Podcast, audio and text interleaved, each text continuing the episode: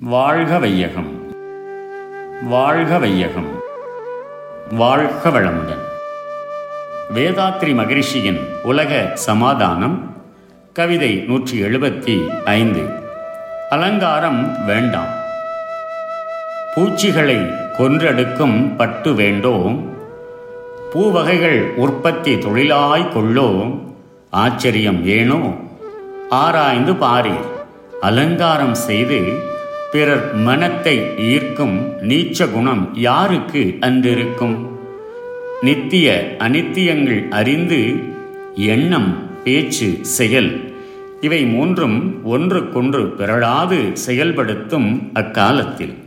லட்சக்கணக்கான புழுக்களை கொன்று அதனால் கிடைக்கும் பட்டு நமக்கு தேவையில்லை. வாழ்க்கைக்கு அவசியமில்லாத பொருள் பட்டு. மனிதன் பட்டு இல்லாமல் வாழ முடியும்.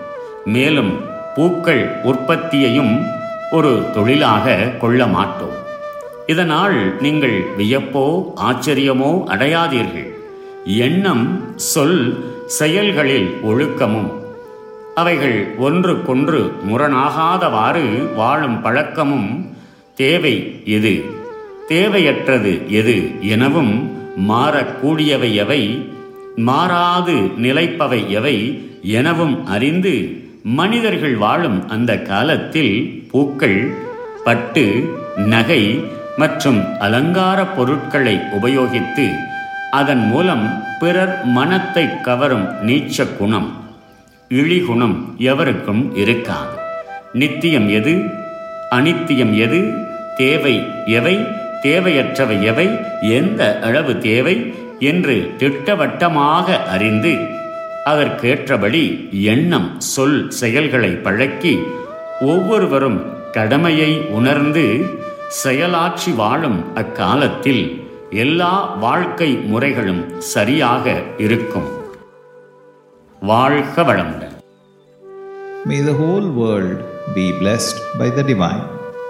World Peace by Yogiraj Sri Vedatri Maharishi. Poem 175 Silk. Nowadays, silk has value because it is commercially profitable. Therefore, millions upon millions of silkworms are mercilessly killed to obtain their silk. In future, this sinful business will be stopped. Only after the worms get their wings and fly away will their nests be used for taking silk, even though that quality is now considered inferior. Whenever possible, the people will follow the best dictum of life no enjoyment of happiness at the cost of pain to other living beings. You need not doubt this. No one will have such a cheap character to wish to attract attention by showy decoration. Everyone will understand there are two types of happiness everlasting and temporary. Nobody will be intoxicated with temporary happiness.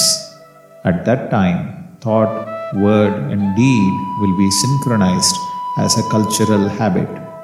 The flowers will not be a commercial crop. May the whole world be blessed by the Divine.